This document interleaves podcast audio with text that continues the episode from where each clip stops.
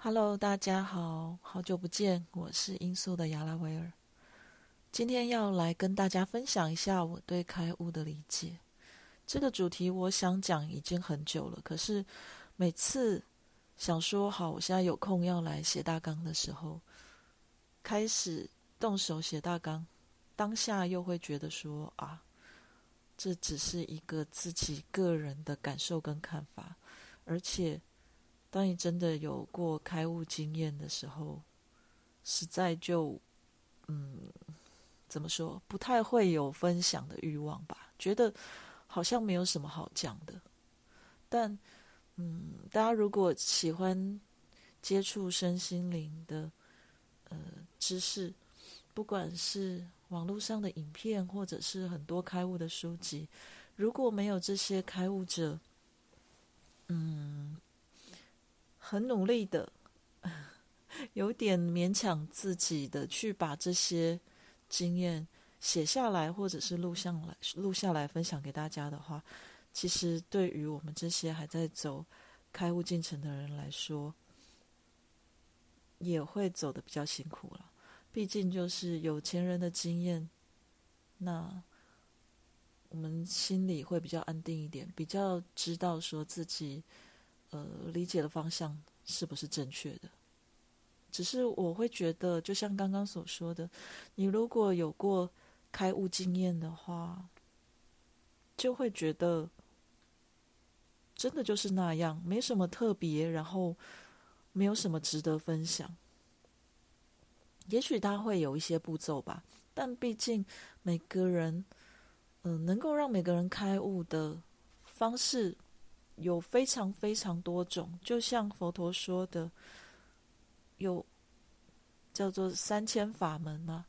那三千大千世界里面，这个能够达到开悟、达到涅槃境界的，不见得就是适合我的，不见得会适合你啊。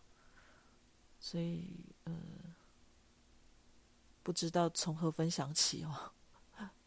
但我想，如果呃，我能够说出大概叙述一下我自己开悟的进程，就是最初为什么我会想要求开悟，然后我的开悟进程是什么，有哪些书籍帮助过我，然后最后我对于开悟的体会是什么，那。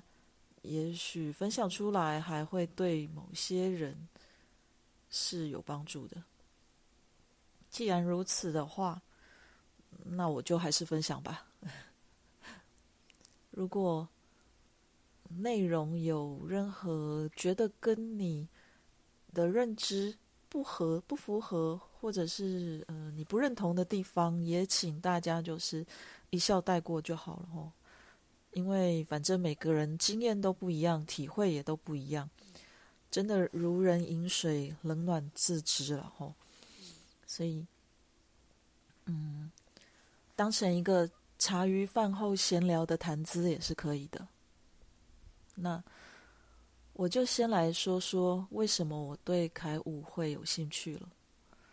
其实从我很小的时候，大概是，嗯。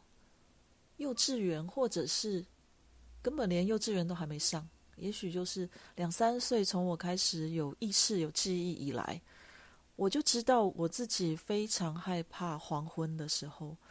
我现在回想，还可以想得起最令我恐惧的一个画面是什么？就是我父母那个时候是在我们家二楼，呃，一楼工作，然后我小朋友嘛就会睡午觉，会被放在二楼的房间睡午觉。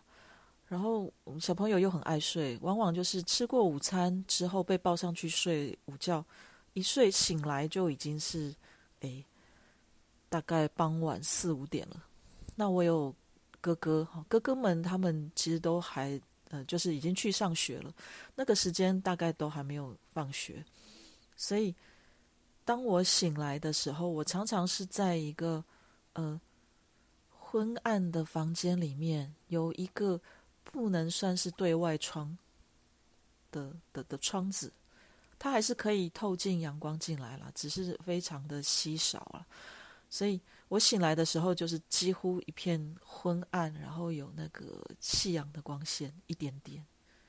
那个时候我会强烈感觉到，好像全世界的已经没有生物了，全部的人都不在这个世上了，全世界只剩下我一个人活着。然后当下的感觉就是非常的恐惧，我觉得那个时候的感受是很贴近死亡的，所以我有很长一段时间，好多年哦，这个毛病哦，一直到二十几岁，呃，甚至二十五岁以后才治好的毛病，就是当我意识到黄昏，就不一定是每天，但是只要我意识到那个时候是黄昏，而只有我一个人。在身边是没有亲友，没有任何认识的人，我就会觉得非常的恐惧。那再来，等到我长到青少年时期的时候，我会觉得，就是突然很莫名的一个感觉，觉得我不是属于这个时代的人，我不应该活在这个时代。哦，那种感觉就很像是自己是穿越来的，而且是一觉醒来，然后才发现自己。是从古代穿越来，那时候青少年时期真的是非常的困惑，不知道为什么自己会有这样的感觉，然后觉得，呃，当然青少年觉得自己跟世界、跟社会格格不入，这好像很正常嘛。可是我就是觉得我是古代的人，我应该属于某个朝代，而且比较有强烈感觉的，大概就是唐朝跟宋朝吧。对我是一个非常中国风的人，嗯，从小就热爱中国文化跟中国文学这样子，所以我就会觉得，哎，我好像生错时代了。那等到我成年之后呢，我就会开始恐惧被遗弃，所以，嗯，我会觉得我好像是被。某人丢在这个时代，然后丢在这个时间点，然后那那些人或那个人就不管我，他们就跑掉了，有这种感觉啊。但如果你真的要问我说，我到底是什么时代的人呢？或者是我的故乡在哪里哪里呢？我到底是哪里人呢？我又说不出来，反正就是一种很呃无法言喻的格格不入的感觉，所以。从很小开始，我一直都知道，我的生命有两大课题。第一个是情绪，我自己认为我是一个非常情绪化的人，嗯，那而且很容易大起大落，情绪会大起大落。这样，对于情绪的感受都是非常敏锐而且非常强烈的。所以，怎么样跟情绪和平相处，是我的课题。第二个大课题是。我会不停的寻找生命的意义是什么，生存的意义是什么？我为什么会在这？常常从很小开始就一直在想这个问题啊，但是光自己想就没有办法想出结果嘛，所以，嗯，我就会在我的呃求学过程中呢，不停的去寻找答案，从书籍里面找，然后。更长大一点，网络发达之后呢，从影片里面找。所以从我十八岁开始，我的朋友那时候的大学同学带我认识了奥修，他借我很多奥修的书啊。那位朋友呢，他也是一个非常特别的人。他在十八岁的时候，呃，现在回想起来，他应该就是开悟了吧？但是，嗯，等一下会说哦，开悟它是一个进程，它没有终点。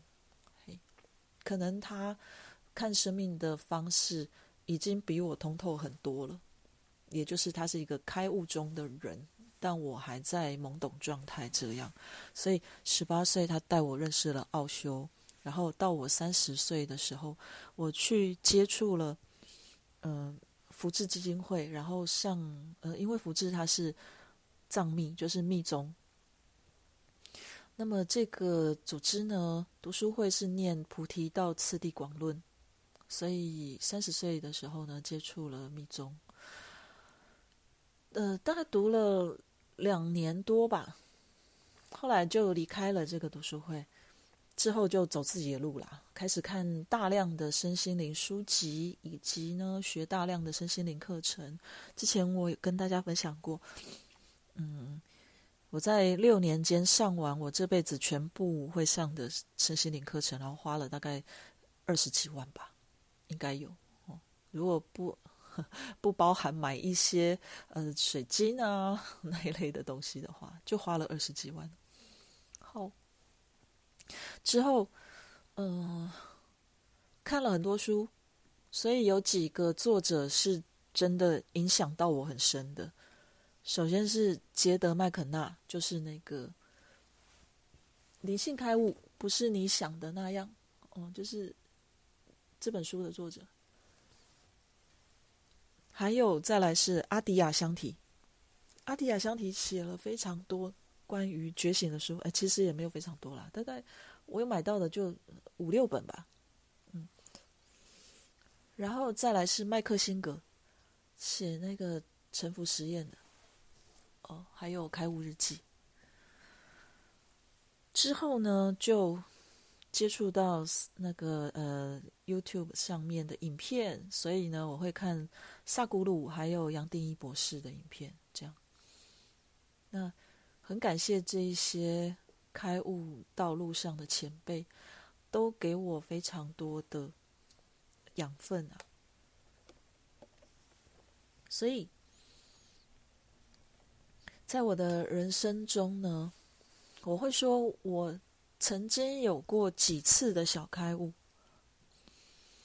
那有人会问，开悟和觉醒是同一件事吗？我觉得就是看定义吧。有些人认为，呃，你知道自己本灵是什么，而且你你觉得你就是本灵本身，然后呢，你觉得跟他非常的贴近。呃，反正那是一种感觉哦。你觉得跟本灵合一了，那就是一种觉醒。不过，我会这么觉得哦。就算我能帮人看到本灵，我也会觉得这可能都是地球上的游戏之一而已。这些都只是过程，不是终点。我想要的开悟呢，是知道宇宙与人类的生命真相，而那个真相其实很简单。答案一直都在自己身上，只是你缺乏，呃，一个看到它的契机。所以，我也很难去告诉大家说，我透过怎么样的方法达到了那几次小开悟。那些其实都是刚好我的生命中碰到了碰到了很大的、很严重的重大事件，然后，嗯，我在处理的当下。可能处理完，或者是正在处理中，那一瞬间，我忽然就明白了什么事情。然后呢，呃，有过开悟经验的人就知道，嗯，他那个就是开悟，嗯，所以无法跟大家分享我怎么做。有些人也许就是透过大量的冥想，嗯。或者是静坐，或者是各种呃读书会啦，或者是团体的修炼啦、练气功啦等等哦。就像之前讲的，法门可以很多嘛，但是你要找一个最适合你的。那适合我的就是处理生活事件，这样的方法是最适合我。所以现在我只能跟大家分享我认为的开悟是什么。开悟就是第一点，我理解到这个世界一切为假，所有呃，所以呢，一切也是真的。我们在这里是正在借假修真。这个意思是说，就像你在玩游戏的时候，你也知道你自己操控的这个游戏角色，它不是真实的你。但是你在玩的当下，难道你也会随便玩吗？应该不会吧？你喜欢这个游戏，你就会很认真的去玩它，因为你知道你必须认真练等级，一关一关的打怪，然后打 BOSS，你才能让剧情继续发展下去。而我们呢，就会很想要知道那个游戏剧情故事的尽头到底是什么吧？我们很想知道结果是什么，对不对？那你唯一的方法就是认真玩。认真的去解决你生活中的一切大小事情，然后到最后你就会知道生命的意义到底是什么。好，第二点，开悟就是当事情发生的时候，你知道它已经是一个结果，但当下你可以看到远因、近因，就是远的原因跟近的原因，到底是什么样的事情造成了现在这个结果，而且你也知道这个结果同时会是下一个结果的原因，所以这个叫做因果相续。那。当下你会明白自己采取怎样的行动会导致怎样的结果，这就是开悟。那第三点，我认为开悟就是完全的自由。换句话说，就是在每个当下都知道自己拥有绝对的选择权。这并不是已已经跳脱世俗的律法或者规则的意思，而是你很清楚知道。已经发生的事情，心里原本的伤痛或者是坑洞，并不会因为开悟了，它就不在了，而是在那个当下，我有完全的选择权。我可以选择，当回忆重现脑中的时候，我如何诠释过往的这个经验，以及选择我要不要沉浸在受伤的痛苦情绪里面，或者是我选择跳脱那个痛苦的情绪。所以。有时候我会回想起以前经历过的那些感情创伤，呃，你要说完全没有恨吗？或者是没有爱吗？心里完全无感吗？也不见得。要看我那个当下，我我选择的是我去沉浸在那种爱啊、恨啊，或者是开心、痛苦的情绪里，或者是沉浸一下子之后，我就立刻把我自己抽离，知道这些都是过程而已。我当下是可以自由选择的，所以我认为开悟就是完全的自由。自由呢，就是有绝对的选择权。好，第四，我认为开悟是自我不断剥落的过程。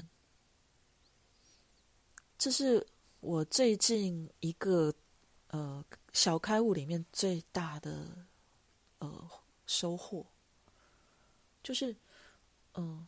我觉得人是因为害怕被伤害，所以就帮自己的心建筑出一层又一层的高墙。那个墙就是自我，或者是你称为我执或小我也都可以。那当自我的我执小我慢慢剥落的时候，你会在一瞬间看到一个内在的本真，或者是我们称呼为本我，也就是我们的本来面目。那第五点，可是呢，当我这样叙述的时候，我们就知道了，开悟的用意是要不停的剥落这个小我或这个自我嘛？但并不代表自我小我是不需要的，因为有那些墙分隔出内与外，我们才有这个形体，或者是说，我们才有我们这个人物设定。假设你拆掉了墙。内外无二，内就是外，外就是内的时候，它就是达到一个呃永恒的开悟境界。所以呢，有人会说与宇宙合一，或说与所有人与万事万物合一，因为你的自我没有了，我跟外在都会是一样的，都会是一体的。好，第六点，所以我认同开悟就是杰德麦肯纳所说的。处在恒久非二元对立里面，在那里面只有平静，不会有任何起伏，因为一切都是那么的理所当然，产生然后再消亡。第七点，我认为在开悟的状态下不会有激动的情绪，虽然在当下你开悟的那个瞬间啊。小开悟的瞬间，当下可能会因为开悟而感到狂喜或痛哭流涕，可是这也是一时的，因为狂喜跟痛哭流涕本身就是情绪了，啊，情绪反应啊。那你要小心这种过分激动的情绪会带来在开悟消退之后的呃情绪谷底，因为开悟不代表以后生活就会一切顺畅，然后一切顺遂、畅通无阻。相反的，还会造成对于你后续卡关部分，你会对这个卡关更加敏锐。你知道自己怎么样表示卡住了，所以你反而会觉得哦更衰了，卡的地方更多了，事情更不顺。所以当面临各种不顺的时候，也就表示写考卷验证你开悟多少的时间已经到了。假设你的反应还是跟以前一样，你就是嗯碰到事情嗯不顺遂了，你依然非常的沮丧。碰到呢好事，你就欢欣鼓舞，然后甚至得意忘形的话，那前面那个开悟，你可能就要思考一下，它到底算不算开悟，还是呢，只是一段类似开悟的体验而已了。好，第八点，我认为人类社会最大的困难点就是人际关系。开悟不是彻底跳脱人间、离群所居的意思。开悟是在人群中面对和以前一样的问题的时候，你可以不再被这些问题所困扰，而能够在每个时刻都找到安顿这颗心的方式。所以第九点，开悟不是一次就可以进入涅槃，也就是前面所说的恒久非二元对立。大多数人需要很多很多次的小开悟，累积到一个程度的时候，才有可能达到恒久非二元对立的境界。那每个人需要花费的时间呢，就不一定了。杰德麦肯纳，我记得他自己有说，他在国外是有开班的，有开课的，跟着他学习的学生呢，呃。他自己讲的话好像有十几个这么多吧，就是达到很久非二元对立的学生，有十几个这么多，然后，呃，大部分就是在一两年之间，哈，跟随他学习一两年之间，然后他们就达到这个境界了。所以，至于我自己需要多久，我也我自己也不晓得。我我觉得可能我还离很远吧。好，第十点，也就是最后一点。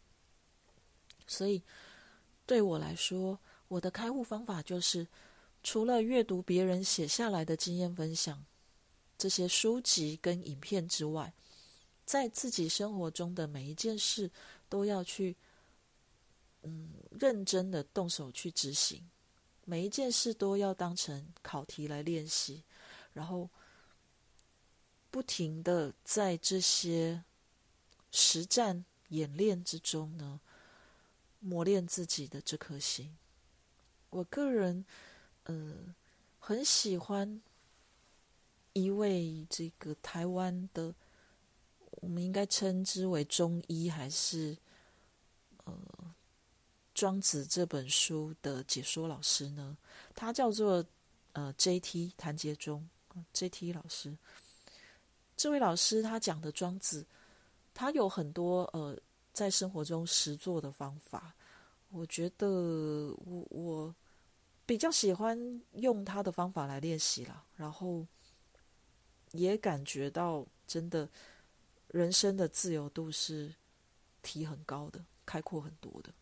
所以各位，如果你们有兴趣读一读庄子的话，不妨就找一下 J.T 老师的呃录音档来听一听，他的课程录音档在网络上都可以找到免费的来听。他是一个非常大方的人啊。那你如果呃真的很喜欢他的话，也可以买他的书，呃，网络上搜寻应该是有的。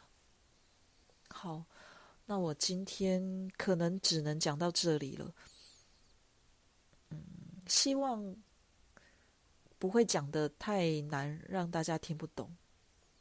也希望可以有更多对开悟有兴趣的朋友们，我们一起在这条道路上继续前行吧。